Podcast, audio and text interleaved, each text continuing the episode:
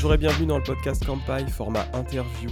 Aujourd'hui, j'ai le plaisir d'accueillir Charlotte du JNTO Paris, qui est responsable des partenariats et de la formation. Alors, le JNTO, c'est l'Office national du tourisme japonais.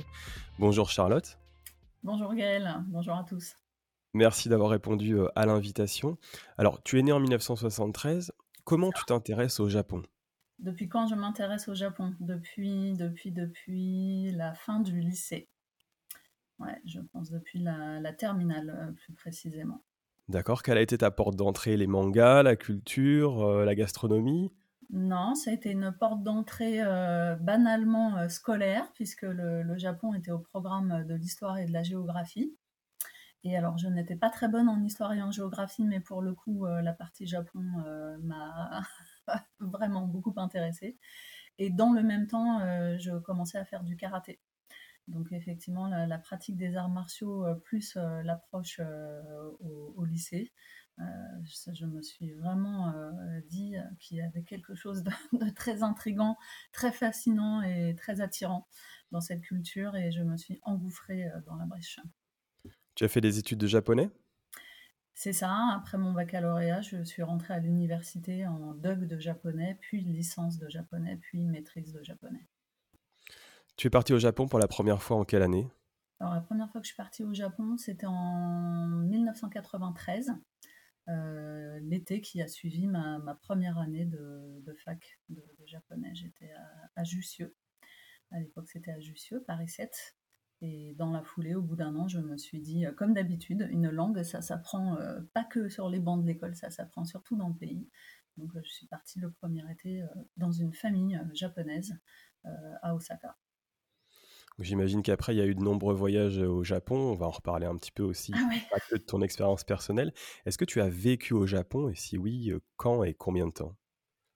Alors j'ai vécu au Japon une première fois en tant qu'étudiante boursière, donc durant mes études à Paris 7. Je suis partie pendant une année qui était une année d'échange en fait entre deux facs, une fac à, Kobe et une fac la mienne à Paris 7. Donc j'ai passé une année universitaire à Kobe et puis la deuxième fois euh, que j'y ai vécu, c'était en 2007. Euh, j'ai démissionné de mon emploi euh, à l'ambassade du Japon de Paris, emploi que j'occupais depuis 7 ans, et je suis partie au Japon pour travailler dans une société japonaise qui, m'avait recruté pour un emploi sur place. Et donc j'ai tout lâché ici pour partir là-bas. Je suis restée deux ans, et puis je suis rentrée en France. Depuis combien de temps tu travailles au JNTO Paris? Je travaille au GNTO depuis euh, quasiment 14 ans, dans, quelques mois, semaines. Est-ce que tu peux nous expliquer euh, en quelques mots ou, un peu plus en quoi consiste ton travail euh, au JNTO Oui, je peux. mon travail au GNTO consiste, alors, je fais différentes tâches, mais globalement, comme tu l'as dit, je suis responsable des partenariats et de la formation, c'est-à-dire que je, je fais du B2B, je ne m'occupe pas vraiment des, particuliers, des, voyageurs. Je travaille essentiellement avec les tours opérateurs et les agences de voyage, mais pas seulement. Hein. Il arrive bien sûr pour des salons ou pour dépanner à l'accueil que je renseigne aussi des particuliers, ça va de soi. Mais euh, sinon, je travaille essentiellement pour ça. Donc ça veut dire quoi? Ça veut dire... Euh, euh, les tours opérateurs ou les agences de voyage, ils ont besoin de beaucoup d'informations et de beaucoup de conseils sur la destination parce que l'expertise n'est pas toujours la même en fonction des agences de voyage et en fonction euh, des agents. Donc il y a des gens qui sont hyper calés, qui travaillent dans des agences spécialistes qui font que du Japon ou presque. Et donc euh, voilà, j'ai pas forcément énormément à leur apprendre, ou alors c'est des demandes très très pointues. Et puis il y a des gens euh, qui débarquent soit dans un tour opérateur, mais avant ils s'occupaient de, Cuba, euh, de l'Argentine, et tout à coup euh, ils sont postés au Japon et à l'Asie, donc ils ont besoin d'aide. Et puis plus quotidiennement des agents de voyage qui ont des demandes de clients et qui connaissent pas forcément la destination, pour peu qu'elle soit un peu spécifique ou pointue, ils ont besoin d'aide. Ça, c'est vraiment un, travail qui, est assez récurrent. Et puis après, bah, toujours dans, l'optique de, former en quelque sorte les, tours opérateurs, on organise aussi des femmes trips, donc des éductours au Japon pour leur faire découvrir des régions, ce qu'on peut y faire, comment, etc. Donc euh, je, les emmène, donc je contribue à élaborer l'itinéraire choisir ce qu'on va faire sur place et tout, et surtout je les accompagne. Euh, et puis je fais des formations aussi pour les agents de voyage et ou les chefs de produits tour opérateurs. Euh, ça peut être du classique pour ceux qui connaissent pas et qui ont besoin de base, comme ça peut être du pointu. Là, dernièrement, j'ai fait une formation sur le Tohoku auprès d'un tour opérateur et pour, ses, agents. Donc euh, voilà, c'est assez varié. Ça, c'est vraiment la partie tour opérateur. Après, bien sûr, euh, les salons B2B, toujours dans la même optique. Et puis euh, aussi tout ce qui est partenariat, c'est-à-dire que quand on fait une campagne de promotion conjointe avec un tour opérateur, eh bien, il faut sélectionner les tours opérateurs, il faut mettre en place la campagne, il faut suivre la campagne, suivre les résultats, etc. Donc, c'est les, deux gros morceaux après, je participe avec mes collègues à, rédiger nos articles de newsletter et un, tas d'autres petites choses qui sont peut-être moins visibles. Mais en tout cas, ce qui est sûr, c'est que c'est un travail riche, varié et très prenant et qu'on n'a pas souvent de, de période euh, de creux. Au-delà de ton poste, euh, quelle est la mission du JNTO au global? Alors la mission du JNTO au global, c'est bien sûr de fournir euh, de l'information sur le Japon et d'une manière plus générale, c'est de faire venir les visiteurs étrangers dans son pays. Bien sûr, ça c'est la mission de tout office euh, du tourisme, qu'il s'agisse d'offices locaux ou d'offices euh, nationaux. Et d'ailleurs, on est également membre de la DENET, hein, l'association des offices de tourisme étrangers en France. donc nous, la mission, c'est ça. C'est pour les motiver à venir, il faut les aider. Donc ça passe par de l'information, donc c'est aussi bien nous au niveau de notre accueil et tous les offices de tourisme n'ont pas d'accueil public, hein, je précise. Nous on a un accueil, les gens viennent, ils nous posent des questions, on leur donne des brochures, on leur donne des cartes, on leur explique, on leur donne des conseils, etc. En essayant néanmoins de ne pas se substituer à une agence de voyage, parce que les tours opérateurs et les agences de voyage sont nos partenaires aussi, donc euh, on ne peut pas marcher sur leur plate-bande, et puis chacun son métier. On ne peut pas non plus... Euh, faire euh, un voyage de A à Z, savoir dans quel hôtel il va loger, à quelle heure part son bus, etc. Ça, c'est pas notre métier. Mais voilà, donc ça, c'est la mission principale du GNTO, c'est de faire venir les visiteurs étrangers dans son pays. Et donc, nous, on est là pour aider, faire la promotion et donner de l'information. Combien de personnes travaillent au GNTO Paris? Est-ce qu'il y a beaucoup d'expertises différentes ou est-ce qu'il y a finalement plusieurs personnes qui font le même métier? Alors on est 9-10, euh, j'ai toujours un doute. donc voilà, la fourchette n'est pas très large, on est entre 9 et 10, donc on va dire une dizaine, euh, qui se répartit en direction qui vient du Japon. Donc plusieurs personnes sont envoyées du Japon euh, comme directeur, et on a également un directeur général qui chapeaute tout ce petit monde.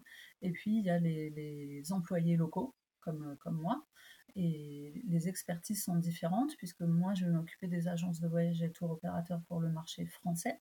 Mais notre bureau gère également d'autres marchés. Donc, j'ai une autre collègue qui s'occupe des marchés, en l'occurrence suisse et belge.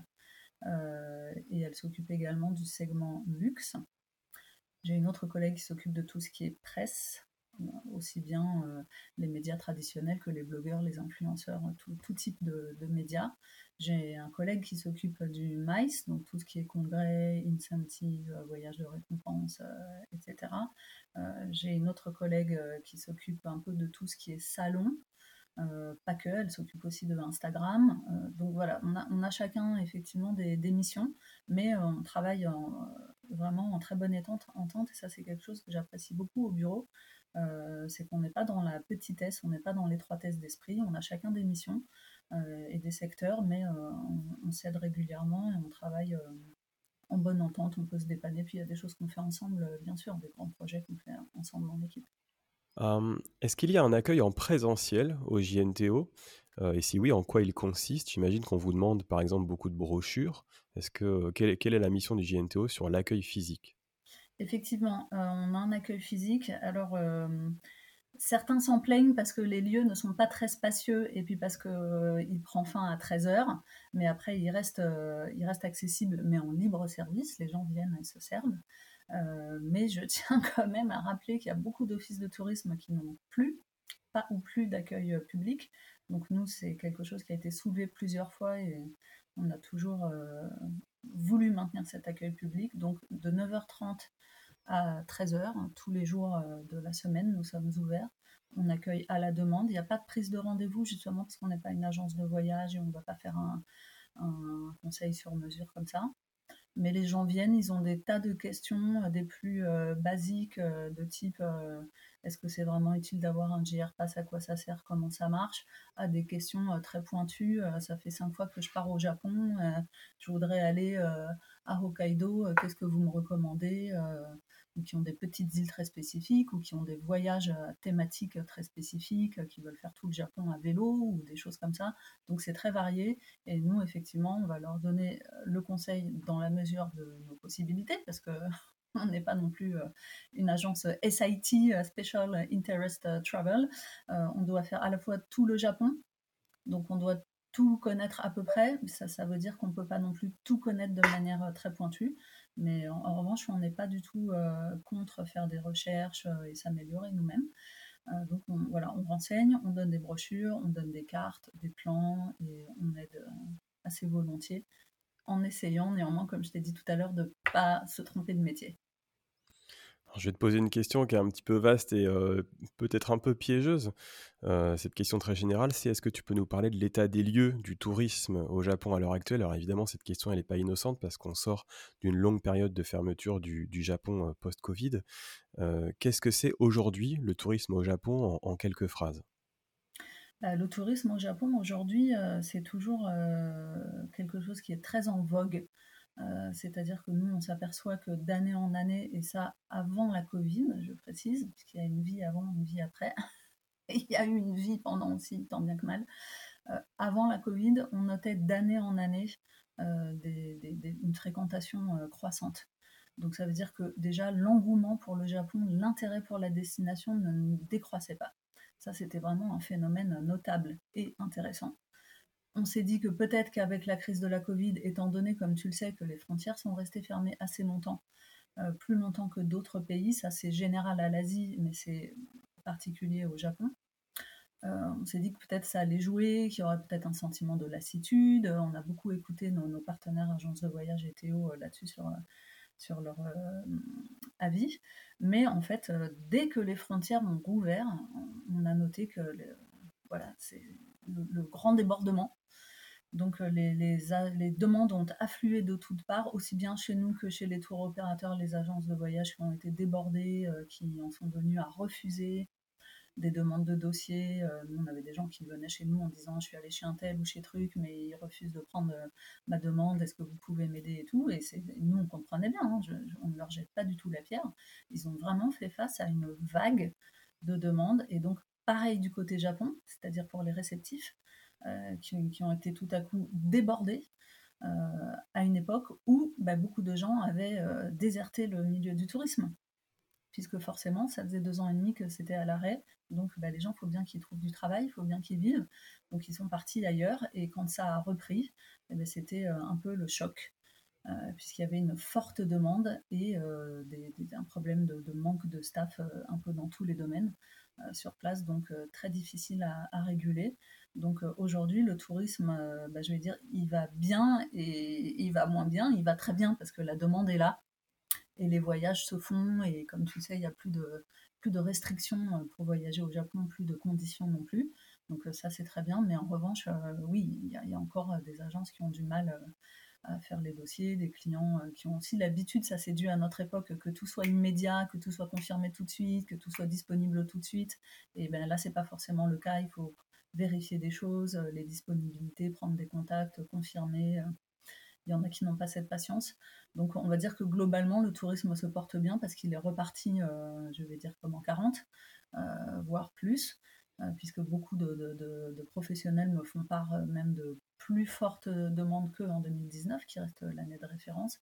Donc on va dire qu'il se porte bien de ce point de vue, mais que euh, la machine se continue à se remettre en route, donc ne se fait pas en un claquement de doigts.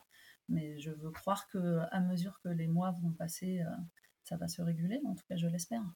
Comment le JNTO a vécu, justement, tu parlais de cette longue fermeture de, frontières, comment le JNTO a vécu ces un peu plus de deux ans où le Japon a été fermé, parce qu'on peut imaginer que les missions deviennent d'un coup caduques en quelque sorte.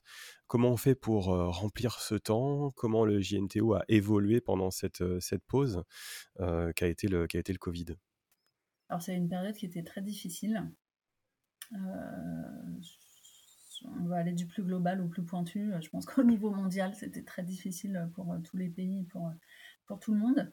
Euh, au niveau du GNCO, ça a été très difficile aussi, puisque forcément, on est dans le domaine du voyage et que cette crise a fait que les pays étaient fermés euh, pendant des mois et des mois, voire pendant des années. Donc effectivement, c'était très compliqué. Il faut un peu se réinventer, mais sans y avoir été préparé. Donc on n'a pas été prévenu, il a fallu euh, faire face et imaginer de nouvelles choses.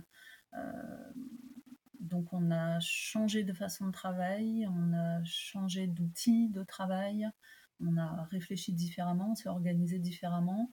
Euh, on a fait beaucoup plus de choses euh, en ligne, on a été beaucoup plus dans l'échange euh, avec les, professionnels que dans la promotion à tout prix auprès, auprès des particuliers. Typiquement, il n'y a pas eu de campagne de promotion. On ne va pas faire une campagne de promotion de la destination alors qu'on sait qu'on ne peut pas s'y rendre mais on a essayé de rester présent euh, à notre manière pour pas euh, disparaître euh, des radars, ni au niveau professionnel B2B, ni au niveau des particuliers en, B2C. Mais c'est vrai que c'était une période assez difficile. Je, ne sais pas, moi, à titre personnel, j'ai l'impression qu'on s'en est pas trop mal sorti, mais vraiment, c'était une période très difficile, pour pas dire assez violente, hein, je pense. Et ça a été quand même l'occasion aussi de, mener une réflexion qu'on avait en tête depuis longtemps. Alors je sais que c'est très à la mode de parler du tourisme durable, euh, et a fortiori depuis cette crise de la Covid, mais nous, et nous ne sommes pas les seuls, hein, je ne dis pas que nous sommes des cas uniques, mais nous, ça a été vraiment une occasion de se dire, bah, pour une fois qu'on a un petit peu plus de temps, puisqu'il y a des choses qu'on ne peut plus faire, on va essayer de se pencher euh, sur cette question. Et c'est une question euh, vaste, c'est une problématique euh, qui n'est pas simple euh, à résoudre. D'ailleurs, on est en chemin. Hein. je ne vais pas dire que c'est abouti, ce serait, serait pas très euh, raisonnable. Mais on s'est vraiment penché dessus. Donc, ça veut dire des sondages, bah, d'abord beaucoup de réflexions en interne, beaucoup de, réunions, de réflexion, d'échange, on garde, on garde pas, on s'oriente comme si, on s'oriente comme ça, etc.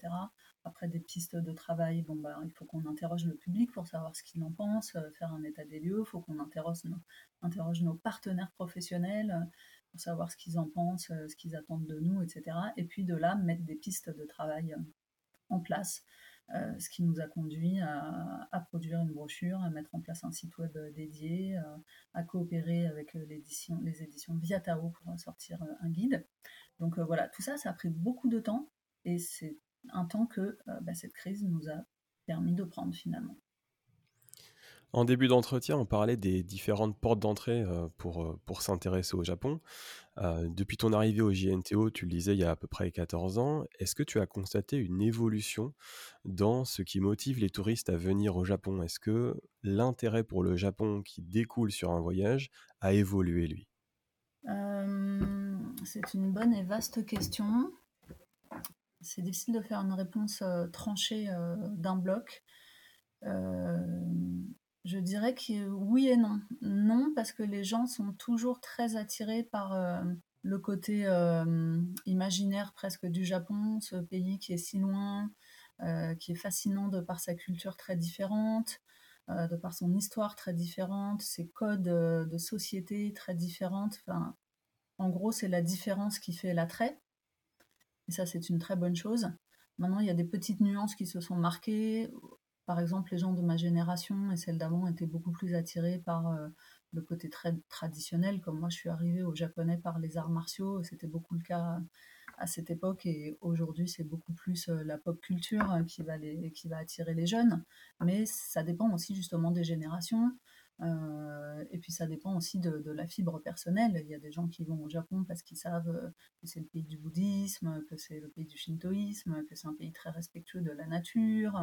Donc ils vont y aller pour cette raison. Et puis il y a des gens qui vont y aller parce qu'ils savent que c'est aussi euh, le pays des mangas, des animés, des jeux vidéo, des game centers, et qui sont très attirés par ça. Donc moi globalement j'ai l'impression que ça n'a pas énormément changé. Et ce qui n'a vraiment pas changé, c'est la recherche d'authenticité les gens vont au Japon parce que c'est le Japon, ils vont pas tellement au Japon euh, par opportunisme, ils vont au Japon euh, parce que c'est un pays unique, je sais que c'est pas le seul hein, sur euh, la planète, mais vraiment parce que le Japon c'est le Japon. Et très souvent le mot qui revient c'est le rêve. Beaucoup de gens rêvent d'aller au Japon. Et il y a des gens qui rêvaient d'y aller, qui sont allés, et en général, ils ne sont pas revenus déçus. Ça, c'est une très bonne chose aussi, c'est une chance qu'on a.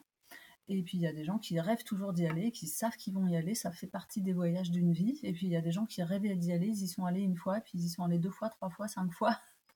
Et, ils auraient des choses à nous apprendre, ces gens-là, si on pouvait parler longtemps à l'accueil. Donc euh, voilà, je, vais dire oui et non, c'est un peu une réponse à la normande. Je n'ai pas d'origine normande que je sache, mais euh, voilà, globalement, ça reste quand même un intérêt très marqué pour la destination et ce qui fait son authenticité, avec des petites nuances par profil euh, de visiteur. Je ne sais pas si je réponds bien. Si, si, et, par extension, est-ce qu'on voit de nouveaux types de voyageurs qu'on n'avait pas peut-être au début de à ton arrivée au JNTO, c'est-à-dire peut-être un changement dans l'âge, tu disais, éventuellement aussi sur des gammes de budget possiblement. Est-ce que ça, ça a changé également? Ou ça a évolué en tout cas? On note qu'il... Alors moi, il y a deux choses qui, à titre personnel, me, frappent. C'est que quand je suis arrivée au GNTO il y a 14 ans et quand j'ai commencé à travailler avec les professionnels comme j'étais leur euh, porte d'entrée quelque part, ils se plaignaient à moi qu'on ne voyait le Japon nulle part. Ils disaient vous, vous communiquez pas, on vous voit pas, ne euh, faudra pas vous étonner s'il n'y a pas de visiteurs euh, qui viennent dans votre pays et tout. parfois je me faisais pas agresser, je vais pas exagérer, mais vraiment je, prenais des reproches et je me disais oui c'est c'est intéressant. Effectivement, il n'y a pas des campagnes d'affichage tout le temps partout. Et aujourd'hui, euh, ces mêmes professionnels me disent Ah, mais le Japon, on ne voit que vous, on n'entend parler que de, vous, que ce soit de notre fait ou pas d'ailleurs. Hein, je, je sais bien qu'on n'a pas l'exclusivité euh, de la visibilité c'est heureux, euh, mais effectivement, euh, que ce soit nous à notre niveau ou que ce soit parce qu'il y a un nouveau café qui sort, parce qu'il y a un nouveau magazine qui sort, parce qu'il y a un énième guide qui sort, parce qu'il y a des films qui sortent, voilà, le, Japon est partout, donc de notre fait ou pas, ça c'est une grosse différence. Une autre différence, c'est qu'au début, on me disait le Japon en destination maïs, mais tu n'y songes même pas. Euh, c'est pas possible, euh, c'est trop loin. Euh, les gens qui partent pour du maïs, ils partent quelques jours, ils vont pas aller à l'autre bout de la planète pour quelques jours. Il y a du décalage horaire, c'est complètement impensable. Or aujourd'hui, nous, on a recruté quelqu'un pour développer le maïs il y a six ans, et si on a recruté cette personne, c'est bien parce qu'il y avait de la demande et qu'il fallait venir aider et booster. Euh, donc ça s'est pas mal développé. Donc ça aussi, c'est une amélioration. Et la, troisième chose que j'ai envie de dire, euh, même si c'est pas exhaustif, c'est les familles. au début, il y avait aussi très peu de demandes de famille, c'était euh, anecdotique. parce qu'on nous disait, bah non, mais vous vous rendez pas compte, 5 billets d'avion, ou 4 billets d'avion, ou 3 billets d'avion, c'est une destination qui est chère, et puis, est-ce que ça va être bien adapté pour les enfants, etc. Donc, c'était pas, pas si fréquent que ça. Euh, maintenant, les, demandes sont hyper fréquentes, euh, à tel point que nous, on vient de créer un petit dépliant à l'attention des familles, enfants et ados. parce que voilà, il faut synthétiser deux, trois tips qu'on avait déjà, mais qui étaient éparpillés dans, un seul support. Et d'ailleurs, euh, je suis désolée, son nom ne me revient pas là, mais il y, a une jeune femme qui vient de sortir un guide pour les familles euh, à Tokyo. Et c'est une question qui, revient de, plus en plus souvent. Donc ça aussi, ça fait partie des tendances euh, notables, pour, ne citer que cela. Je fais une toute petite parenthèse à destination de nos auditeurs. Quand on parle de maïs, on parle de tourisme d'affaires. Et ça m'élargit sur cette question. Euh, le maïs, alors justement, en quoi ça consiste, le tourisme d'affaires au Japon? C'est quelques jours généralement, tu disais. Euh, qu'est-ce qu'on fait? On fait des séminaires, les entreprises en profitent pour euh, laisser leurs employés découvrir un petit peu la culture. Est-ce que c'est orienté, au contraire, assez libre? Alors, je voudrais pas te dire de bêtises dessus parce que c'est pas du tout mon segment, mais ce qui est sûr, c'est que le MICE, effectivement, c'est à la fois, euh, bah, en fait, pour décrypter, c'est Meeting, Incentive, Congress, euh, Events. Donc c'est toute cette partie-là. Donc c'est en quelque sorte le tourisme d'affaires, mais pas que. Donc ça peut être euh, un groupe de médecins euh, qui part euh, au Japon pour un congrès de quelques jours à Tokyo ou à Kyoto. Ils vont rencontrer d'autres homologues qui, viennent eux-mêmes de, pays différents et ça se passe au Japon cette fois-ci. ça peut être une société euh, qui récompense ses collaborateurs euh, parce qu'effectivement ils ont euh, eu des bons chiffres, atteint leurs objectifs et donc bah, voyage de récompense ou au contraire pour, pour les encourager, pour faire du team building ou autre. Enfin, les, formes sont assez variées, beaucoup de, beaucoup de meetings en effet. Et c'est du coup un segment et un type de voyage assez spécifique. Alors je voudrais pas me me risquer à donner un nombre de jours euh, moyen inexact, euh, mais c'est sûr que autant du point de vue du loisir, on s'aperçoit que les demandes euh, récentes vont plus vers le minimum deux semaines, voire trois semaines, qui devient assez fréquent, plus, alors que là aussi, il y a quelques années, c'était deux semaines, c'était déjà pas mal, mais c'était plus une, à dix, une semaine à dix jours, et le maïs, il faudrait que j'interroge euh, mon, prochain collègue, mais on est plus sur quelques jours. On est plus sur quelques jours. Donc euh, avec le voyage inclus, ça peut faire une semaine, mais euh, sur place, ça fait pas forcément une semaine complète. Ça dépend, hein, bien sûr, mais globalement, je pense qu'on est plus sur une semaine que sur trois dans le loisir. Alors justement, parmi les, les touristes pardon, francophones que vous connaissez très bien au Japon, on dit toujours que le touriste francophone a plus de congés que beaucoup d'autres nationalités et reste plus de temps en vacances. Est-ce que c'est le cas aussi au Japon? Combien de temps en moyenne restent les touristes francophones au Japon? Et est-ce que c'est vraiment plus que les autres nationalités? Je ne sais pas, il faudrait faire une comparaison avec les autres pays que je, n'ai pas là sous la main. Euh, mais c'est vrai que les, Français ont beaucoup de vacances et quand ils sont en famille, ils en profitent quand même pour partir pendant l'été pour optimiser euh, la, durée de, leur séjour. Mais d'un autre côté, il y a aussi euh, beaucoup de Français et pas seulement, là c'est les gens de la planète entière qui veulent aller au Japon pour voir les cerisiers. Et donc dans ces cas-là, les congés sont moins longs que pendant les, les congés d'été. Donc dans ces cas-là, ils vont plus peut-être partir deux semaines mais euh, là, je ne veux pas te donner des, stats euh, non avérées euh, sur la durée de séjour moyen, surtout que le, pays a rouvert depuis octobre. Donc les choses ont changé, on n'a pas encore beaucoup de recul. Mais par rapport aux autres pays, je ne sais pas. Mais ce qui est sûr, c'est que quand on va au Japon depuis l'Europe, forcément, c'est un pays lointain. Donc on ne va pas partir sur un week-end prolongé comme on pourrait le faire dans un pays euh, voisin ou limitrophe, euh, c'est évident. les gens aussi veulent en profiter. et, de mon point de vue, de ceux que je connais, c'est-à-dire les Français, ils vont au Japon, ils savent qu'il y a beaucoup de choses à, voir, beaucoup d'endroits à découvrir. Et en général, c'est souvent du 15 jours, 3 semaines. En tout cas, récemment, c'est ce qu'on a constaté. On va faire un petit segment prix là, je vais te poser plusieurs questions en une. Euh, depuis la reprise, alors on est sur une année quand même assez exceptionnelle, comme tu le disais euh, il, y a, quelques minutes. Euh, on s'aperçoit qu'il y a beaucoup de prix qui ont énormément évolué. Alors à commencer évidemment par l'aérien, alors ça c'est exogène, hein, c'est pas lié au, au Japon en lui-même. mais on s'aperçoit aussi que le Japon essaye, on a l'impression de capitaliser sur une forme de nouveau tourisme. Je pense à plusieurs Matsuri, donc le Awa Odori, le Gion Matsuri, le Nebuta aussi, qui ont créé des places haut de gamme, qui n'était pas du tout le cas avant la pandémie. On voit aussi qu'il y a des recherches qui sont faites, par exemple à Kyoto, on en parlera un petit peu plus tard dans le cadre du, surtourisme, entre guillemets, euh, où la municipalité réfléchit à mettre une tarification différente entre les résidents et les touristes. Et puis il y a évidemment euh, le JR Pass, un très gros sujet, avec l'augmentation qui a été annoncée il y a quelques, semaines, quelques mois par Japan Railways, de plus de 70, enfin d'environ 70% euh, d'augmentation à, partir du mois d'octobre. Euh, comment s'est perçu tout cela, ces augmentations de prix, à la fois par le JNTO et peut-être dans les retours clients que vous avez? On est possiblement un peu tôt, en dehors de, l'aérien, où là on, le subit déjà depuis un an, mais euh, est-ce que c'est un sujet? Est-ce que ça génère une difficulté, peut-être une incompréhension? Est-ce que c'est des échanges que vous avez, vous? Alors, comme tu viens de le souligner, on va dire que du point de vue euh, des retours clients, on n'en a pas encore, parce que pour le JR Pass hein, notamment, euh, parce qu'effectivement, tu l'as souligné, c'est une augmentation drastique. Euh, là, le, prix euh, va vraiment flamber d'un coup d'un seul. Donc là-dessus, comme ça n'est pas encore effectif, on n'a pas encore de retour. Nous, justement, on renseigne les gens quand ils viennent à l'accueil. On leur demande toujours quand ils partent, parce que quand ils nous disent est-ce que le GR passe, ça vaut la peine ou pas, ben, on leur demande d'abord quand comptez-vous partir.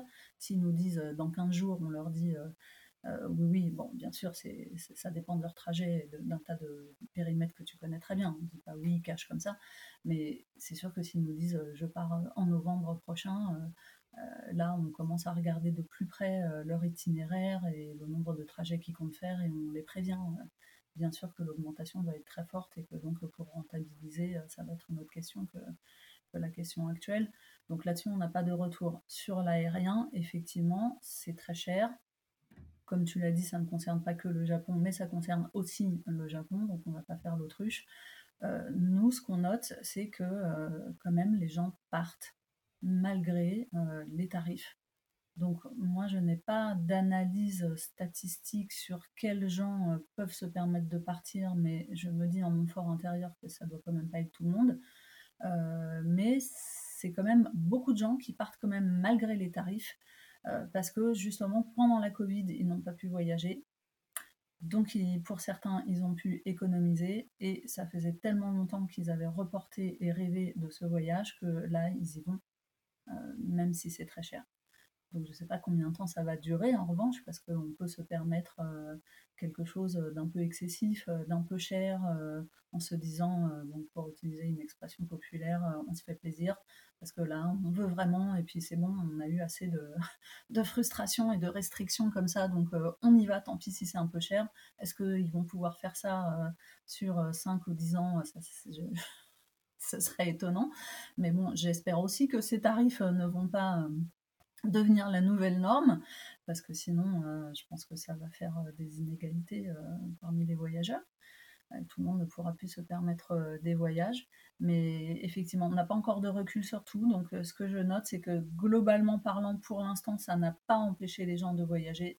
Et d'ailleurs, preuve en est, c'est que tous les professionnels avec qui j'échange me disent que le Japon repart, que ça cartonne, qu'ils n'arrivent pas à suivre du point de vue de la demande, etc., etc. Donc, force est de constater que le retour est positif, malgré euh, euh, tous ces obstacles.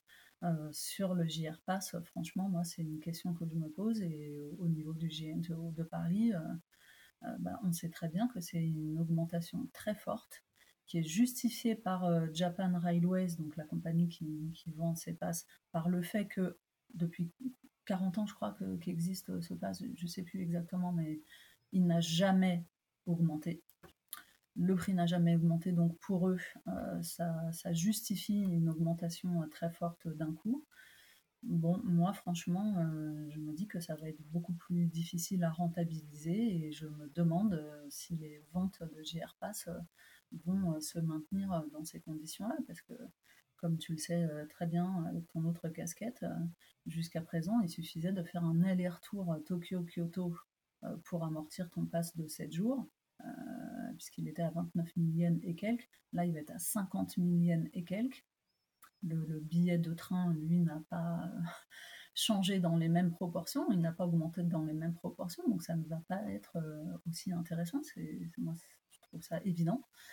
Donc euh, voilà, je ne sais pas franchement si, les gens vont continuer à l'acheter dans les mêmes proportions parce que ça devient moins intéressant, c'est évident. On a déjà parlé et puis on en reparlera du segment luxe, donc je vais garder ce, la suite de la question, pour la réponse pardon, pour un petit peu plus tard.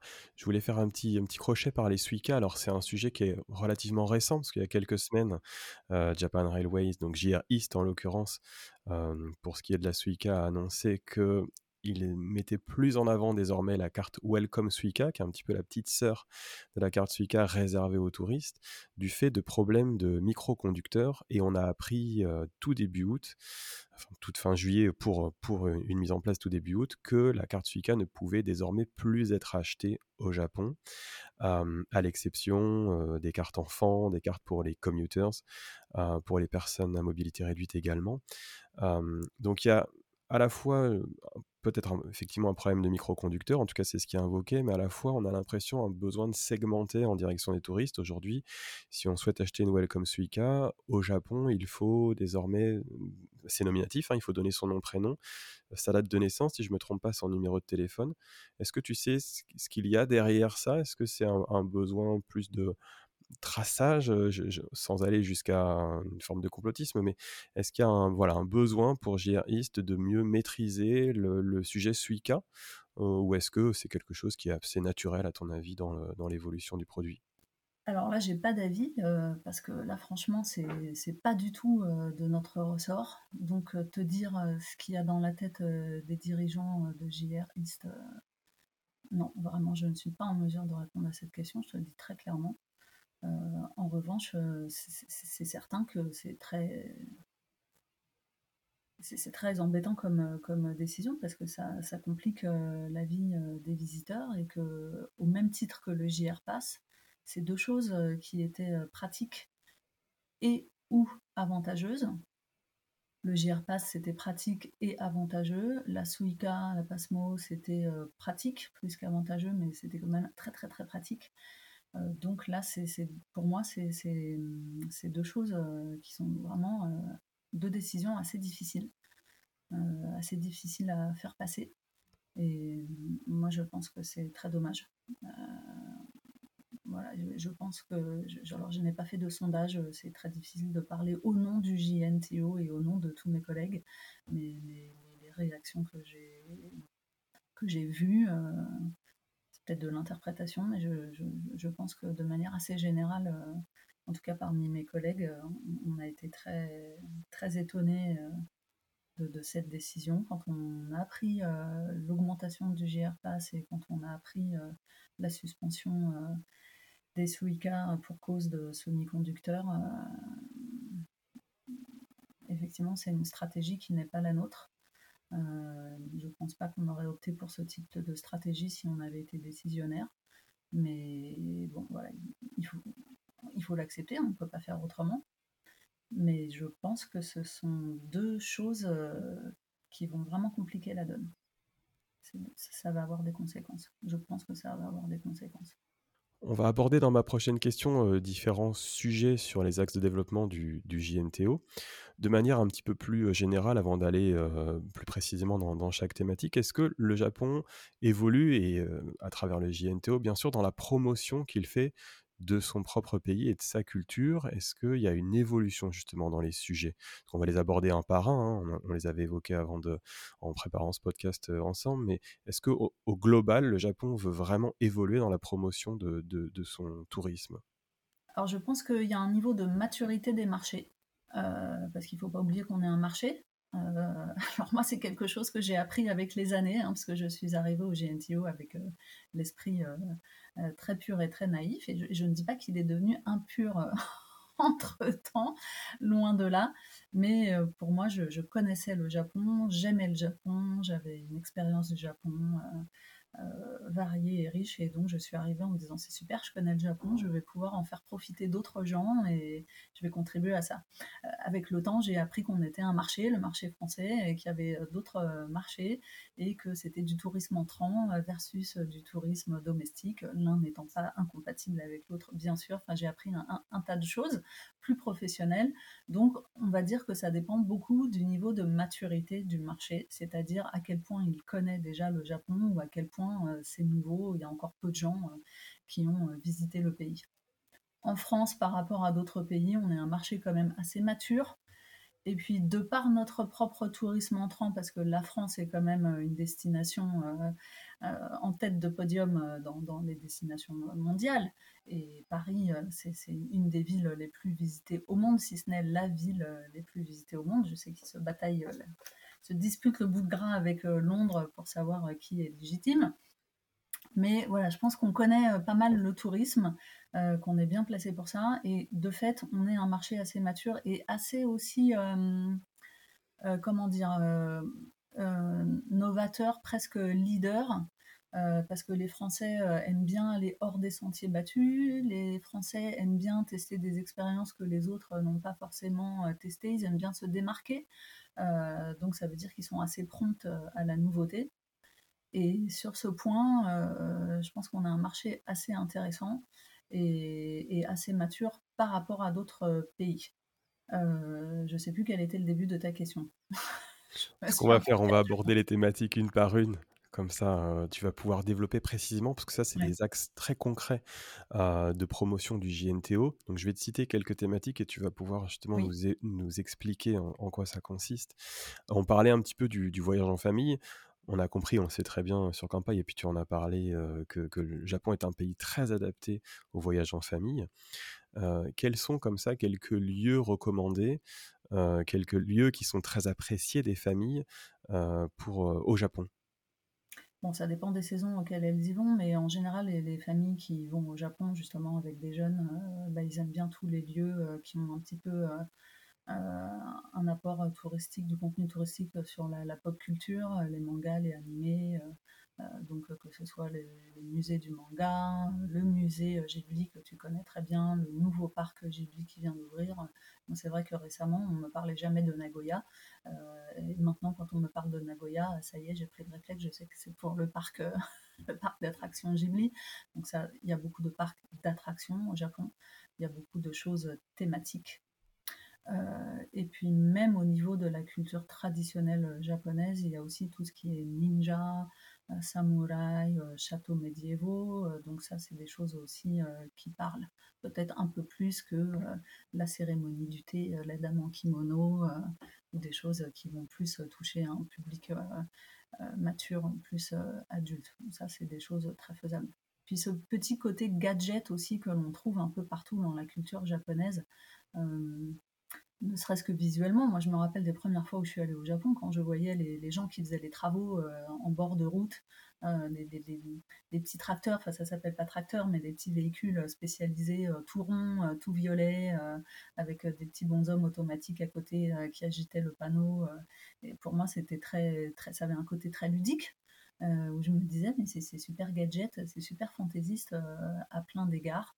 Euh, donc ça, je pense que c'est, euh, tu vois, tous les, les Kiara, les, les, les, caractères, euh, là je sais plus comment on dit, les mascottes, les mascottes de région, les mascottes de ville, ouais, ça c'est des choses qui parlent à un public un peu plus, un peu plus jeune, un peu plus enfantile, un peu plus famille, ouais, ça touche les jeunes.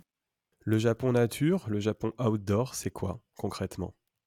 Bah, ça, alors, euh, ça c'est sans fin. Le, Japon nature, bah, bah, le Japon, c'est la nature, c'est ce mélange de, grandes villes euh, complètement euh, dingues. Quand on n'y est pas allé, ça semble dingue, en tout cas, de, penser à, Tokyo et à sa démesure, tout en sachant que c'est la capitale d'un pays qui est occupé à 75% par des montagnes. c'est vrai que c'est des chiffres, mais quand même, 75% de montagnes, c'est énorme. 66% de forêt, c'est énorme. Euh, des mers, des rivières, euh, des lacs, des lacs volcaniques, des volcans. Le, Japon, c'est un, archipel très nature, c'est un archipel volcanique. Donc il y a beaucoup de thermes. Donc euh, voilà, ici, on va aller en Bretagne, on va aller dans les Pyrénées, on va aller je sais pas où, à Vichy, pour se faire une cure thermale, parce que c'est un petit côté médical et que ça a été recommandé ou autre. Mais au Japon, c'est c'est comme tu sais une habitude euh, familiale euh, pour revenir des familles, même si ce pas des familles françaises et des familles japonaises, mais le Japon est très nature, oui. Il y a beaucoup de parcs nationaux, il y a beaucoup de parcs euh, semi-nationaux, il y, a, énormément de, choses. Il y a des géoparcs, il y a des balades à faire dans des jardins. Euh. les Français aiment beaucoup les jardins japonais. Ils ont bien raison car c'est vraiment magnifique. Euh, moi, je, pense que je, m'inclus dans, le lot de ces Français, bien sûr. Donc, du point de vue de la nature, que ce soit une nature travaillée, façonnée par les mains de l'homme, avec justement l'art paysager japonais, ou que ce soit la nature présente par essence euh, dans, par exemple avec les parcs nationaux qui savent très bien préserver cette nature existence, existante. Effectivement, au Japon, euh, le choix est large et donc ça permet quelques activités outdoor, ne serait-ce que la marche. Les Japonais aiment beaucoup marcher. Comme tu sais, ils sont très, euh, très friands de, de, randonnée. Alors j'apporterai quand même un tout petit bémol sur la, conception, le concept même de, marche, de hiking, de randonnée. Je, sais qu'en France, on, a une idée euh, on, associe très vite la nature et l'outdoor à l'aventure. Et parfois, on part au Japon en se disant ça va être l'aventure parce que je vais faire du hiking dans les montagnes de telle région, à Hokkaido, je passe à côté d'un volcan et tout. Puis quand on y va, on arrive, euh, la nature est là, tout à fait présente, et c'est très beau, ça n'enlève rien à la beauté des lieux, mais c'est hyper balisé, euh, c'est très fléché, euh, c'est très encadré. il faut passer dans le Tourism Center avant d'aller faire sa marche dans le parc national de Hokkaido parce qu'il y a des ours, et donc on va avoir une petite vidéo qui vous débriefe sur comment se comporter dans le parc et a fortiori comment se comporter si on rencontre un ours et puis on vous met un petit tampon sur la main euh, pour signifier que vous avez bien assisté euh, au pré-briefing et, ce sont des choses qui pour nous ne sont pas euh, habituelles ne sont pas ordinaires et qui peuvent surprendre. Donc il faut savoir que parfois il y a un décalage, mais c'est un décalage qui est tout à fait normal puisque comme on l'a dit au début, ce sont deux cultures différentes avec deux histoires différentes et donc deux façons d'appréhender les choses de manière différente. Donc ben voilà, à Rome, comporte-toi comme, euh, comme un Romain. il faut s'adapter, mais la nature n'en est pas moins belle et voilà, il y, a effectivement pas mal d'activités euh, faisables en ce sens. Et là encore, on a sorti une brochure euh, tout à fait récemment sur les activités outdoor, nature et outdoor au Japon, brochure qui est aussi consultable de manière digitale sur notre site web. Pour rebondir sur ce Japon nature, on entend beaucoup ces dernières années parler de tourisme durable. Est-ce que tu peux nous expliquer concrètement en quoi ça consiste? Parce que l'image un petit peu malheureusement euh, du Japon sur ce sujet-là, en tout cas sur le sujet écologique, c'est que le Japon n'est pas toujours à la pointe. On, nous remonte souvent, euh, les euh, lecteurs de campagne qui voyagent au Japon nous remontent souvent qu'ils ont été choqués ces dernières années, par exemple, par le fait que tout est emballé, suremballé dans du plastique. Alors, on va pas parler de la chaîne du recyclage, mais le tourisme durable qui est aujourd'hui de plus en plus mis sur le devant de la scène, et euh, y compris par le JNTO, est-ce que tu peux nous l'expliquer? Oui, je vais essayer. Euh, effectivement, le, Japon a ses contradictions et n'est pas le seul. Nous, avons les nôtres aussi. Alors, c'est pas une raison. Hein. Je ne suis pas en train de dire c'est bien puisqu'on a tous nos, contradictions. Non, non, je pense que le tourisme durable, c'est quelque chose de récent D'ailleurs, je ne pense pas, c'est un fait. Il y a des gens qui se sont réveillés il y a très longtemps, hein, je ne remets pas ça en question. Euh, les euh, Terres d'Aventure, euh, Tirawal, Balaguer, euh, tous ces gens qui ont fondé ATR, Agir pour un tourisme responsable. Il y a des gens qui sont au fait depuis très longtemps et pour qui c'est l'ADN et qui n'ont d'ailleurs pas forcément un label parce qu'ils font partie, ils estiment que c'est que c'est dans leur façon d'être et que ça n'a pas à être prouvé par un label, mais d'une manière plus globale, les gens lambda euh, comme euh, toi et moi, même si je ne le connais pas euh, très très bien, c'est sûr que ça reste un sujet assez récent et nous, on s'est penché dessus récemment, comme je l'ai dit tout à l'heure, pendant la crise de la Covid. Donc, il y a un long chemin à parcourir, il y a beaucoup de choses à faire. Donc, au niveau du tourisme, ça, ça nous concerne on essaye de développer en ayant bien conscience, on ne fait pas l'autruche, qu'il faut prendre l'avion pour aller au Japon. Malheureusement, on n'a pas encore trouvé euh, d'équivalent en sachant que les Français, dans leur grande majorité, ont cinq semaines de congés par an. Donc c'est compliqué d'aller au Japon euh, en bateau ou en train euh, ou que sais-je. Il y aurait des alternatives, mais sont-elles réalisables pour la plupart des voyageurs que nous sommes? Personnellement, malheureusement, je ne pourrais pas. Euh, donc on a des contraintes. Donc une fois passé cette contrainte, euh, si on décide malgré tout d'aller au Japon, on essaye de faire en sorte à ce que son séjour sur place soit le plus durable possible, c'est-à-dire on essaye de ne pas changer ses habitudes. Si on fait le tri chez soi, on fait le tri là-bas. Si on consomme pas trop de plastique jetable chez soi, on essaie de pas en, consommer plus au prétexte qu'on est en vacances et donc euh, bon c'est bon, on peut euh, se permettre plus de choses. Donc c'est avant tout un comportement individuel. Et en tant que voyageur, on, est une personne, donc on essaye d'être euh, la plus respectueuse possible de, l'environnement qui nous entoure, que ce soit chez nous ou que ce soit en voyage, et que ce voyage soit au Japon, au Costa Rica ou au Sénégal, on, on, essaye de se comporter correctement. Donc au Japon, tu as raison, il y a des contradictions. Euh, effectivement, il y a beaucoup d'emballage parce que les, Japonais sont très très forts pour euh, le tri sélectif des déchets. Et moi, c'est quelque chose qui continue à m'impressionner. Quand j'arrive au Japon, je prends un TGV, que j'arrive euh, à destination dans la gare, que c'est hyper clean partout et qu'il y a des, poubelles de, tri partout, alors qu'on ne peut pas en dire autant en, France. Bah, ça me navre pour mon pays et je me réjouis de ces avancées au Japon. En revanche, c'est vrai que, comme on dit, et c'est une réalité, le meilleur déchet, c'est celui qu'on ne produit pas. Donc trier c'est bien, réduire les déchets c'est bien, réutiliser c'est bien. Donc euh, voilà, la, règle des trois R, elle s'applique partout au Japon euh, comme ici. Donc on sait, hein, on sait qu'il y a encore des progrès à faire en termes de société japonaise générale. Euh, là-dessus, on n'a pas la main, mais nous, on essaye de, faire au mieux pour, pour donner les bons conseils pour que le voyageur adopte euh, les bonnes attitudes et c'est pour ça qu'on a fait cette première brochure un peu inspirationnelle pour donner des idées, euh, des idées d'activité, des idées d'hébergement, des idées euh, de, comment se comporter, quoi, comment voyager un peu différemment, un peu parce qu'on ne peut pas se révolutionner soi-même non plus du jour au lendemain. Et puis c'est aussi pour ça qu'on a travaillé avec Viatao pour, pour un guide avec des, vraies adresses, des vraies activités, que ce soit hébergement, activités euh, comment dire, restauration, alimentation, etc. Mais c'est sûr que ce n'est pas un sujet euh, simple et qu'on n'est pas encore arrivé au bout du chemin. Il y a encore du, chemin à faire et nous, on n'a pas l'intention de s'arrêter euh, en cours de route. Il y a trois pics touristiques principaux au Japon dans l'année. Le printemps avec euh, les cerisiers dont tu parlais tout à l'heure et un petit peu plus large également. L'été du fait euh, des grandes vacances, entre guillemets, beaucoup d'entreprises ferment et on a le loisir de pouvoir partir plus longtemps. Et puis, depuis quelques années euh, avant le Covid, l'automne, qui est devenu un troisième gros pic. Et je crois que le JNTO travaille désormais sur ce que tu appelles la désaisonnalisation. C'est très intéressant. Est-ce que tu peux nous en dire plus? Oui, alors ça fait euh, longtemps, mais c'est vrai que c'est difficile. ça fait longtemps qu'on tient cette parole, mais elle n'est pas toujours entendue, hélas. Euh, mais bien avant la Covid, hein, ça fait déjà longtemps, euh, parce que le, Japon, je, vais répéter des, choses basiques, mais qui, qui, coulent de source quand même. Le Japon, c'est 3000 km du nord au sud et c'est 47 préfectures, c'est de nombreuses régions. Donc pourquoi euh, se, contenter de, toujours les mêmes villes. Et le Japon, c'est pas que les cerisiers. Euh, là encore, moi, avant de rentrer au GNTO, j'ignorais qu'il fallait aller au Japon pour les cerisiers. oui, j'avais bien été témoin de la beauté éphémère de ce phénomène.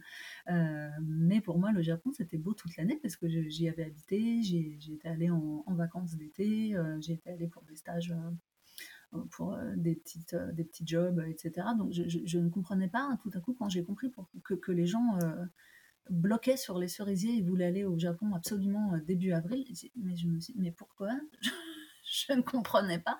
Bon, après, j'ai bien dû me résigner, puis j'ai compris aussi qu'en termes de, de, de, JNTO, ça avait été aussi quelque chose, un symbole un peu mis en avant au début, dans les premières années de, campagne de promotion touristique, parce qu'il fallait bien trouver quelque chose qui accroche et qui parle. Et puis ça a tellement bien pris, euh, racine, si je puis dire, que, effectivement maintenant c'est un peu difficile de, passer à autre chose et de, convaincre les gens que qu'on peut apprécier le Japon en toute saison. Et il faut avoir en tête que euh, le, Japon, sur, sur la planète, en termes d'hémisphère et en termes de, latitude, se trouve plus au sud que, la France. Donc euh, Tokyo, par exemple, se trouve au niveau du détroit de Gibraltar. Donc c'est bien plus au sud. Et donc on peut aussi aller au Japon en hiver. Mais ça, ce sont des habitudes très ancrées. Les Français, en hiver, où est-ce qu'ils vont?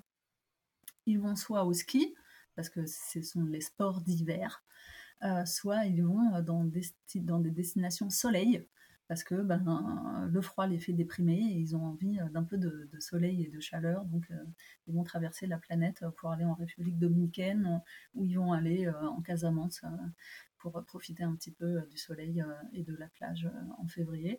Bon, c'est difficile de, convaincre les Français qu'ils peuvent aller au Japon à un autre moment que, pendant les cerisiers, mais c'est une réalité. C'est vraiment, on peut apprécier le, Japon en toute saison. Alors, euh, comme on disait tout à l'heure, il y a des différences culturelles, il y a des différences historiques, il y a des différences sociétales aussi. Il y a aussi des différences climatiques.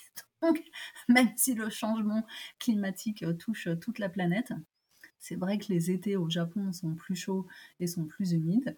Euh, l'hiver, en revanche, est beaucoup plus agréable. Donc, euh, moi, je sais que tous les gens que je connaisse qui sont allés au Japon en hiver, et là je parle même à titre personnel, quoi, dans, mes amis, mais ils, sont tous revenus enchantés et ils sont prêts à, convaincre d'autres gens d'y aller en hiver parce que c'est très agréable.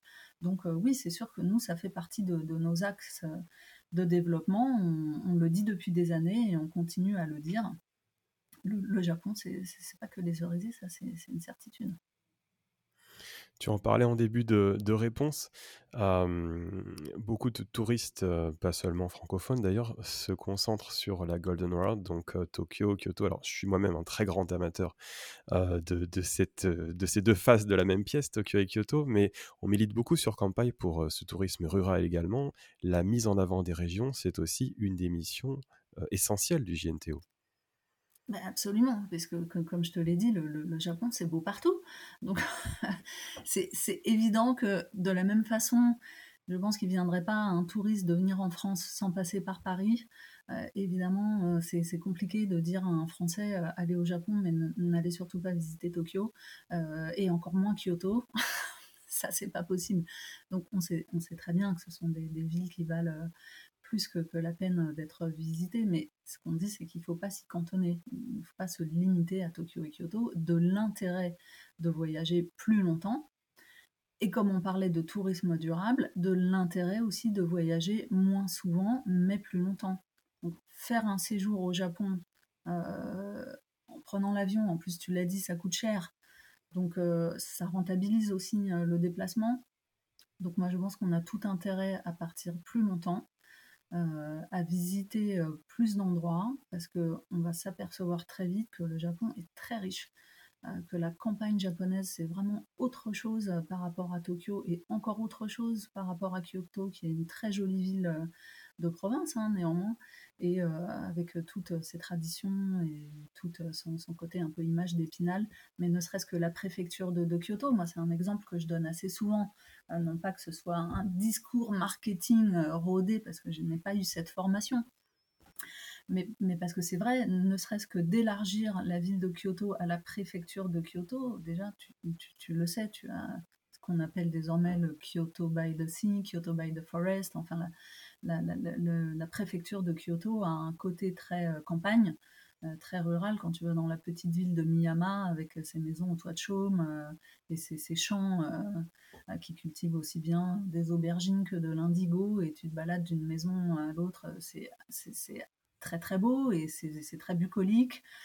du coup, c'est très poétique, c'est très rural, c'est très agréable. Et puis, si tu pousses encore un peu plus haut et que tu vas jusqu'au petit village de Ine, très connu pour ses petites maisons sur l'eau avec les, garages, en fait, les rez-de-chaussée qui sont des garages à bateaux, hein, qui sont des raies de l'eau, je ne sais pas comment on dit. il, y a, des tas d'endroits qui sont intéressants, qui sont fascinants, qui sont euh, très intéressants au Japon. Donc c'est vrai que nous, on insiste beaucoup là-dessus. D'ailleurs, il y avait une vidéo, euh, un film de promotion qui avait été fait il y, a, il y, a, quelques petites années, il n'y a pas si longtemps que ça, mais je ne me rappelle plus, donc je ne vais pas dire de bêtises mais qui était un film sur qui mettait en avant les 47 préfectures du Japon.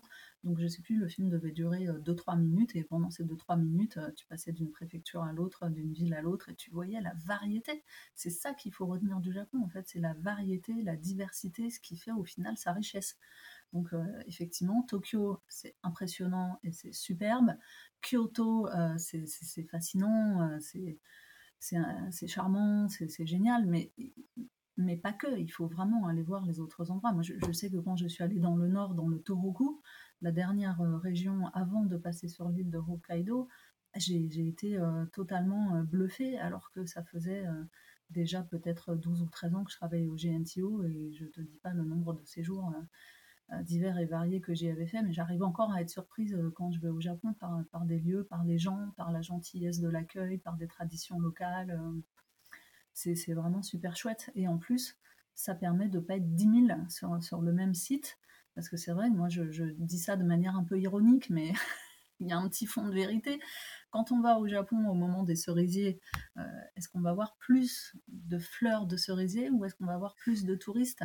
Bon, j'exagère un petit peu, mais franchement, je, préfère y aller à une saison où il y a moins de monde et dans des lieux où il y a moins de monde aussi et voir des gens qui vont être curieux de rencontrer des touristes étrangers parce qu'ils n'ont pas souvent l'occasion de voir des étrangers que de voir des gens blasés, saoulés parce que ça défile toute l'année et qu'au bout d'un moment, bah, oui, on peut les comprendre.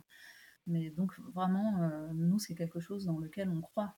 Il faut vraiment aller voir d'autres choses, voyager le plus longtemps possible, peut-être moins souvent parce que ça a un coût, mais faire, euh, faire des beaux voyages riches.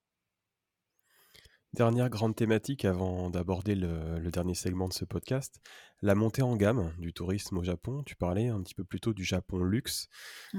Qu'est-ce que c'est exactement? Alors, euh, le, luxe au Japon, c'est. Euh, ça prend diverses formes, mais nous, on va dire qu'on croit un, un luxe qui relève plus de, l'authentique. Euh, donc, ça ne veut pas dire que quand tu ne voyages pas luxe, tu, n'as pas accès à l'authenticité, mais on va dire que c'est. D'abord, en général, ce sont des voyageurs. les, voyages, les voyages de luxe, ce sont des gens qui ont affaire avant tout à une agence de voyage euh, en qui ils ont toute confiance et auprès de laquelle ils vont s'adresser quand ils ont un voyage euh, en programme, euh, en projet, que, ce soit au Japon, que ce soit ailleurs, ils vont aller dans leur agence de voyage parce qu'ils savent qu'ils vont avoir un vrai service sur mesure, qu'on va leur proposer des prestations authentiques et des prestations exclusives euh, qui, euh, vont leur permettre d'accéder à la culture euh, japonaise dans des conditions privilégiées, hein, forcément, puisque ça ne va pas être donné à tout le monde, donc c'est une sorte de privilège. beaucoup de prestations, comme on dit, privatisées, donc euh, une forme d'exclusivité euh, avec quelqu'un qui va être vraiment au petit soin pour vous euh, du début à la fin de votre voyage. D'abord parce que ce sera le conseiller en agence et ensuite parce que sur place vous allez être avec un guide très qualifié du début à la fin et que je sais pas moi vous allez peut-être avoir un dîner privatif dans un très beau ryokan avec un très bon dîner avec deux maiko qui vont venir danser, chanter passer un peu de temps à vos côtés euh, exclusivement pour vous. Donc ça, c'est une forme de luxe. Donc c'est à la fois en termes de gamme, parce que l'hébergement ne va pas être la même gamme que euh, l'hôtel utilisé par un tour opérateur qui, qui vend euh, à des groupes et des groupes et des groupes qui partent en, regroupés, par donc une qualité de service beaucoup plus personnalisée et beaucoup plus exclusive. Je pense que c'est avant, avant tout ça le vrai luxe. Euh, maintenant, on a un site web aussi euh, dédié à, cette euh, catégorie. Donc, les gens que ça intéresse peuvent aller voir. Il y a des choses qui sont plus difficiles à obtenir. Par exemple, tu sais qu'il existe des trains de luxe au Japon, le Seven Star à Kyushu, le Shikishima, qui font des trajets un peu particuliers, qui offrent des prestations superbes, mais qui sont tellement exclusives et donc tellement difficiles d'accès que c'est déjà totalement pris d'assaut par la clientèle domestique. Et la réalité, c'est que pour les, touristes étrangers, c'est très très très difficile euh, à obtenir. Euh, donc ça, moi, c'est pas quelque chose sur lequel je vais insister. Il y a d'autres choses euh, plus possibles, plus accessibles. Donc le luxe, c'est ça. Mais voilà, après, c'est pas non plus ma partie. Donc je, je ne sais pas si je dis tout bien, je ne sais pas si je fais bien le, tour de la question, mais je, pense que c'est avant tout ça. On se souvient de la campagne Cool Japan, qui a déjà euh, une quinzaine d'années, je dirais, si ce n'est plus. Et puis, post-Fukushima, le gouvernement japonais a cherché à accueillir plus de touristes étrangers. On se souvient des objectifs de 40 millions de touristes pour 2020, 60 millions pour 2030. On en parlait un petit peu avant l'enregistrement, mais on n'est plus désormais sur des, objectifs pardon, statistiques. Est-ce que tu peux nous en dire plus à ce niveau-là? En effet, comme tout pays qui se lance dans la promotion touristique, euh, parce qu'il ne faut pas oublier que par rapport à la France, le Japon, ça reste quand même relativement récent dans l'histoire. Je, crois, je ne veux pas dire de bêtises, je n'ai pas vérifié avant de venir, mais il me semble que les premières campagnes qu'on appelle le Visit Japan Campaign, datent de 2003. Euh, donc ça fait 20 ans, c'est pas énorme hein, dans, l'histoire d'un pays. Euh, donc effectivement, au début, on a des objectifs en, termes de, volume de visiteurs parce qu'il faut bien avoir des repères. en 2019, si je ne m'abuse, 2018 ou 2019, j'ai un petit doute, on a, on a, dépassé les 30 millions de visiteurs de point de vue global, tout, tout, tout visiteur étranger au Japon. Donc ça, c'était effectivement un objectif du gouvernement japonais. Il a été atteint et même un peu plus euh, rapidement que, prévu. Euh, aujourd'hui, avec en plus la crise de la Covid qui a privé le pays de visiteurs pendant plus de deux ans, bah, ce serait un peu, euh, un peu osé d'avoir des objectifs chiffrés et stricts qui plus est. Donc on est plus sur un objectif alors de chiffres de visiteurs quand même, parce qu'on espère ne pas en avoir au moins autant qu'en 2019. Donc je ne vais pas te dire qu'il n'y a pas du tout d'objectif. Euh, on, espère qu'on en aura au, moins autant, voire un peu plus, mais on parle plus en, termes de, revenus économiques, puisqu'on sait que le, tourisme, c'est aussi ça, comme d'autres activités. C'est aussi un apport économique euh, pour le pays, donc on va plus euh, parler dans ces termes. Donc effectivement, le, Japon espère avoir des revenus un petit peu plus élevés d'ici 2025 par rapport à 2019, euh, qui était la, dernière euh, référence. Donc c'est plus dans ces termes. Euh, après, ça va se décliner en différentes manières, mais ça, ça inclut notamment le, tourisme de luxe aussi, puisqu'on on sait que deux PAX qui, qui, vont consommer des produits très très chers, des prestations très chères sur place, bah, vont rapporter plus que, je sais pas, j'ai pas fait les calculs, mais que petit groupe de personnes qui va consommer des prestations d'entrée de, gamme, si je puis dire. Donc évidemment, là c'est très mathématique.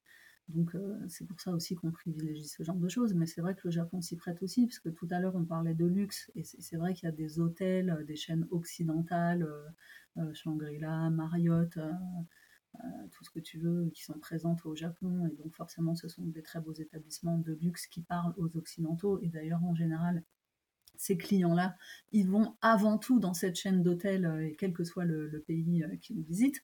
Mais moi, tout à l'heure, quand je te parlais de belles prestations, de beau ryokan, d'authenticité, c'est qu'au Japon, euh, bah oui, c'est très bien d'aller dans un hôtel Marriott, mais c'est aussi très bien d'aller dans un, dans un très beau ryokan dans une ville japonaise euh, typique. Euh, donc, voilà, c'est vrai qu'aujourd'hui, on, est moins dans euh, des chiffres à tout prix. Pour rester un petit peu dans le sujet, dans la deuxième moitié de, la décennie 2010, on commençait à parler de surtourisme au Japon, quelque chose qu'on n'aurait pas du tout évoqué une dizaine d'années auparavant. Et c'est vrai qu'on parle beaucoup de Kyoto, notamment du cœur de Kyoto à ce niveau-là. Comment se positionne le JNTO là-dessus? Eh bien, comme, comme on l'a dit tout à l'heure, euh, dans la régionalisation euh, des visites, on, se positionne comme ça. Nous, on n'est pas l'office euh, du tourisme de Kyoto, on n'est pas un office de tourisme local, donc on n'a pas de décision politique à, prendre en la matière. On ne peut pas décider des règlements, des taxes, etc. Mais en revanche, nous, depuis toujours et bien avant d'en parler, on a toujours prôné un, un tourisme vraiment euh, éclaté, si je puis dire, c'est-à-dire pas concentré uniquement sur euh, Tokyo et Kyoto. Tu, parlais de la Golden Route tout à l'heure, effectivement, c'est Tokyo, Kyoto, Osaka.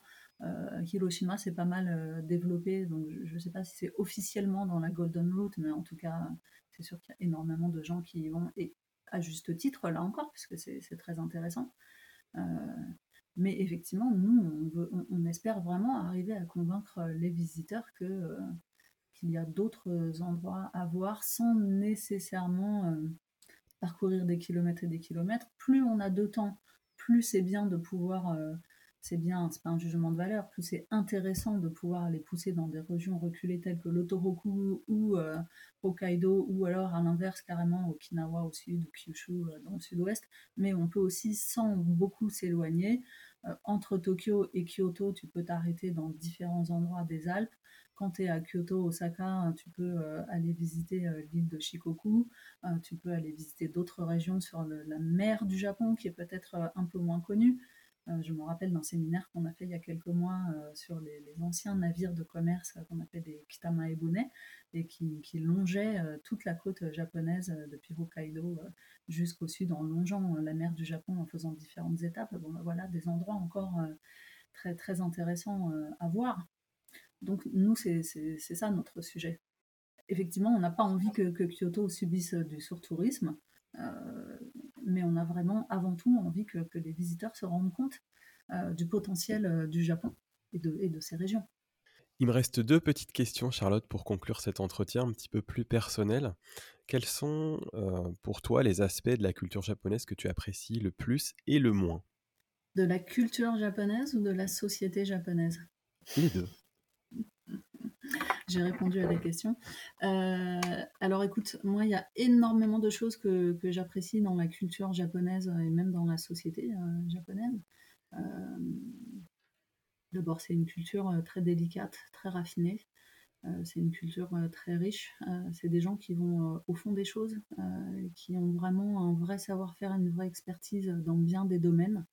Et aussi bien que ce soit quand tu vas euh, par exemple, euh, je ne sais plus le mot, ne me revient pas quand tu vas voir des forgerons euh, qui fabriquent des sabres. Alors là, tu découvres toute l'expertise et toutes les phases différentes. Et pour chaque phase de la fabrication d'un sabre, les, domaines d'expertise différents par des gens qui ont été formés sur des années par un maître dont ils étaient disciples. Je veux dire, ça, c'est pas de la légende. C'est des choses qui font fantasmer euh, les Occidentaux, mais c'est une réalité, c'est à voir de ses yeux. Euh, mais euh, de, la même manière, tu retrouves ça dans d'autres domaines, dans d'autres sujets très variés. C'est vraiment, même moi quand je vivais au Japon et que je faisais de la danse africaine là-bas, c'est pas très japonais, c'est de la danse africaine. Et ça m'est arrivé de me dire bon bah moi ça va, j'ai déjà fait quelques années de danse africaine, je vais arriver, je, je devrais être pas trop mauvaise, euh, je devrais bien m'en sortir parce que le bon quand tu vois des gens, quand tu vois des danses traditionnelles japonaises, c'est pas c'est pas fou fou fou euh, comparé à la danse africaine, c'est mon point de vue, hein, ça n'engage que moi, mais je le pense. Et en, fait, de quoi je suis arrivée dans un cours où j'ai eu envie d'aller me cacher dans un trou parce que les, ils avaient un niveau de fou ils, étaient euh, complètement. Les filles étaient hallucinantes. Et je suis allée à des festivals de danse africaine où ils étaient tous, euh, mais d'un niveau absolument bluffant, impressionnant. Il n'y a pas d'autre mot. Et, et, à chaque fois, c'est quelque chose qui me frappe de me dire, mais c'est pas possible d'arriver à être aussi bon dans des sujets. quand ils mettent le nez dans quelque chose, ils sont incroyables aussi bien des, choses, encore une fois, traditionnelles que importées. Donc ça, c'est quelque chose qui me fascine. Euh, il y a autre chose qui est très appréciable au Japon, c'est que tout est toujours fait pour que ça fonctionne. Euh, tout est toujours fait pour le confort euh, de l'autre. c'est, vrai qu'on dit que le client est un kami une divinité, et c'est vrai qu'on le, ressent vraiment dans le quotidien. Cette attention à l'autre, euh, cette générosité, cette disponibilité, c'est quelque chose d'absolument impressionnant, surtout quand on est français. Et je ne veux pas dénigrer mon pays, j'aime beaucoup mon pays et je, me sens tout à fait française. Euh, mais c'est vrai qu'il y a beaucoup de choses qui ne fonctionnent pas bien, il y a un sens du service qui n'est pas toujours euh, à la hauteur et je pense que ça, ça déjà c'est un luxe de base. Quand on va au Japon, c'est vraiment la qualité de service, la qualité d'accueil, tout qui roule c'est extrêmement agréable d'être dans un. Moi, je me rappelle quand j'habitais là-bas, de, fois où j'étais au supermarché, j'allais à la caisse, je me mettais dans la queue, mais il y avait deux personnes de moi, devant moi, rien de grave, j'étais pas pressée. Mais je voyais des gens qui lâchaient leurs produits en rayon, ils étaient en rayonnage, ils lâchaient, ils venaient ouvrir une caisse pour euh, permettre aux, gens de ne, pas attendre, en fait. C'est complètement incroyable. Donc euh, ça, c'est vraiment quelque chose de très appréciable. Après, euh, ce que j'apprécie moins, euh, c'est peut-être que parfois ça a le défaut de ses qualités et un service trop parfait. Euh, des fois, c'est pas drôle, quoi. C'est pas fantaisiste. Je, me rappelle de, cette bande dessinée qu'avait fait. C'est pas une bande dessinée d'ailleurs, c'était un livre que Cabu, Feu Cabu, avait fait avec un historien. Ça s'appelait Cabu au Japon. Et, il dessinait ça à un moment. il disait au Japon, tout est parfait, tout, fonctionne toujours super bien, euh, mais il y a des fois, on aimerait bien un peu de bordel. Enfin, je ne sais plus comment il le disait, mais c'était très bien croqué, très bien dessiné. Et c'est vrai que parfois, le, côté latin euh, que nous avons, parce que nous sommes des latins, ça manque un petit peu. Euh, aussi le, manque de, contact physique parce que nous, euh, en France, on, se fait la bise, euh, on se prend dans les bras, euh, on se fait des câlins, on se tient la main. Ça, ce sont des choses qui ne sont pas japonaises, hein, encore une fois, différences culturelles, donc il n'y a pas de bien ou de mal, il y a des habitudes qui ne sont pas les mêmes, et parfois quand on, réside là-bas, ça peut, ça peut être un peu pesant parfois. Quoique, il y a des gens français qui n'aiment pas du tout le contact, donc ça c'est très personnel aussi. Mais voilà, il y a des petites différences euh, qui font que bah, quand, on, vit sur place, c'est pas toujours simple, euh, tout comme c'est pas toujours simple, je suis sûre, pour un japonais de, vivre en France, évidemment. Pour finir, est-ce que tu aurais des recommandations, pro ou perso d'ailleurs, sur le Japon, des lieux, des activités euh, Quels seraient tes osusume alors, mais au Susume, pour euh, ne pas redire ce que j'ai déjà dit, donc je ne vais pas redire qu'il faut aller partout et en toute saison et voyager longtemps et bien se comporter, avoir une valise durable, pas trop chargée. voilà, partez avec votre savon solide, partez avec votre shampoing solide et, ayez une, valise légère et triez bien euh, quelque peu de déchets que vous, fabriquerez. Euh, mais au-delà de ça, j'ai envie de dire c'est un avis personnel parce que euh, moi j'aime beaucoup ça, y compris en France et ailleurs, mais j'aime beaucoup euh, découvrir euh, les, lieux à vélo. donc quand on peut, arriver sur place et louer un vélo pour, pour aller se balader, alors c'est plus appréciable encore quand on est à la campagne et de l'intérêt encore une fois de, sortir des, deux capitales actuelles et, et anciennes vraiment d'aller dans la campagne, louer un vélo et se promener, c'est génial. Je le fais en France, je le fais ailleurs, je, le recommande aussi au Japon. C'est vraiment fabuleux de, se balader et de découvrir les environs euh, à vélo. Et surtout avoir un voyage euh, le plus authentique possible. Est-ce que tu as un dernier mot pour conclure? Euh, je ne sais pas, j'espère, bah, je suis sûre que tes auditeurs sont déjà des gens convaincus par l'intérêt d'aller visiter le Japon. Donc évidemment, je ne vais pas les contrarier sur, le point, sur ce point-là essayer d'y aller euh, le plus longtemps possible euh, et le plus euh, de faire un voyage le plus respectueux, le plus raisonnable possible. Je te remercie chaleureusement, Charlotte, d'avoir répondu présente à l'invitation. Euh, c'était un entretien passionnant. On sent vraiment cette, euh, voilà, cet amour du Japon qui transparaît bien au-delà de, ton poste au JNTO. Ah oui, c'est sûr. Un, vrai plaisir de, t'avoir et je te remercie encore. Je sais que cette, euh, cet échange va vraiment beaucoup intéresser nos, nos auditeurs. Bien, je l'espère et je te remercie moi aussi pour, pour cette invitation et pour le temps que tu nous as accordé. Merci beaucoup, beaucoup Charlotte et à bientôt dans le podcast Campagne. Merci Gaël, au revoir tout le monde. Au revoir.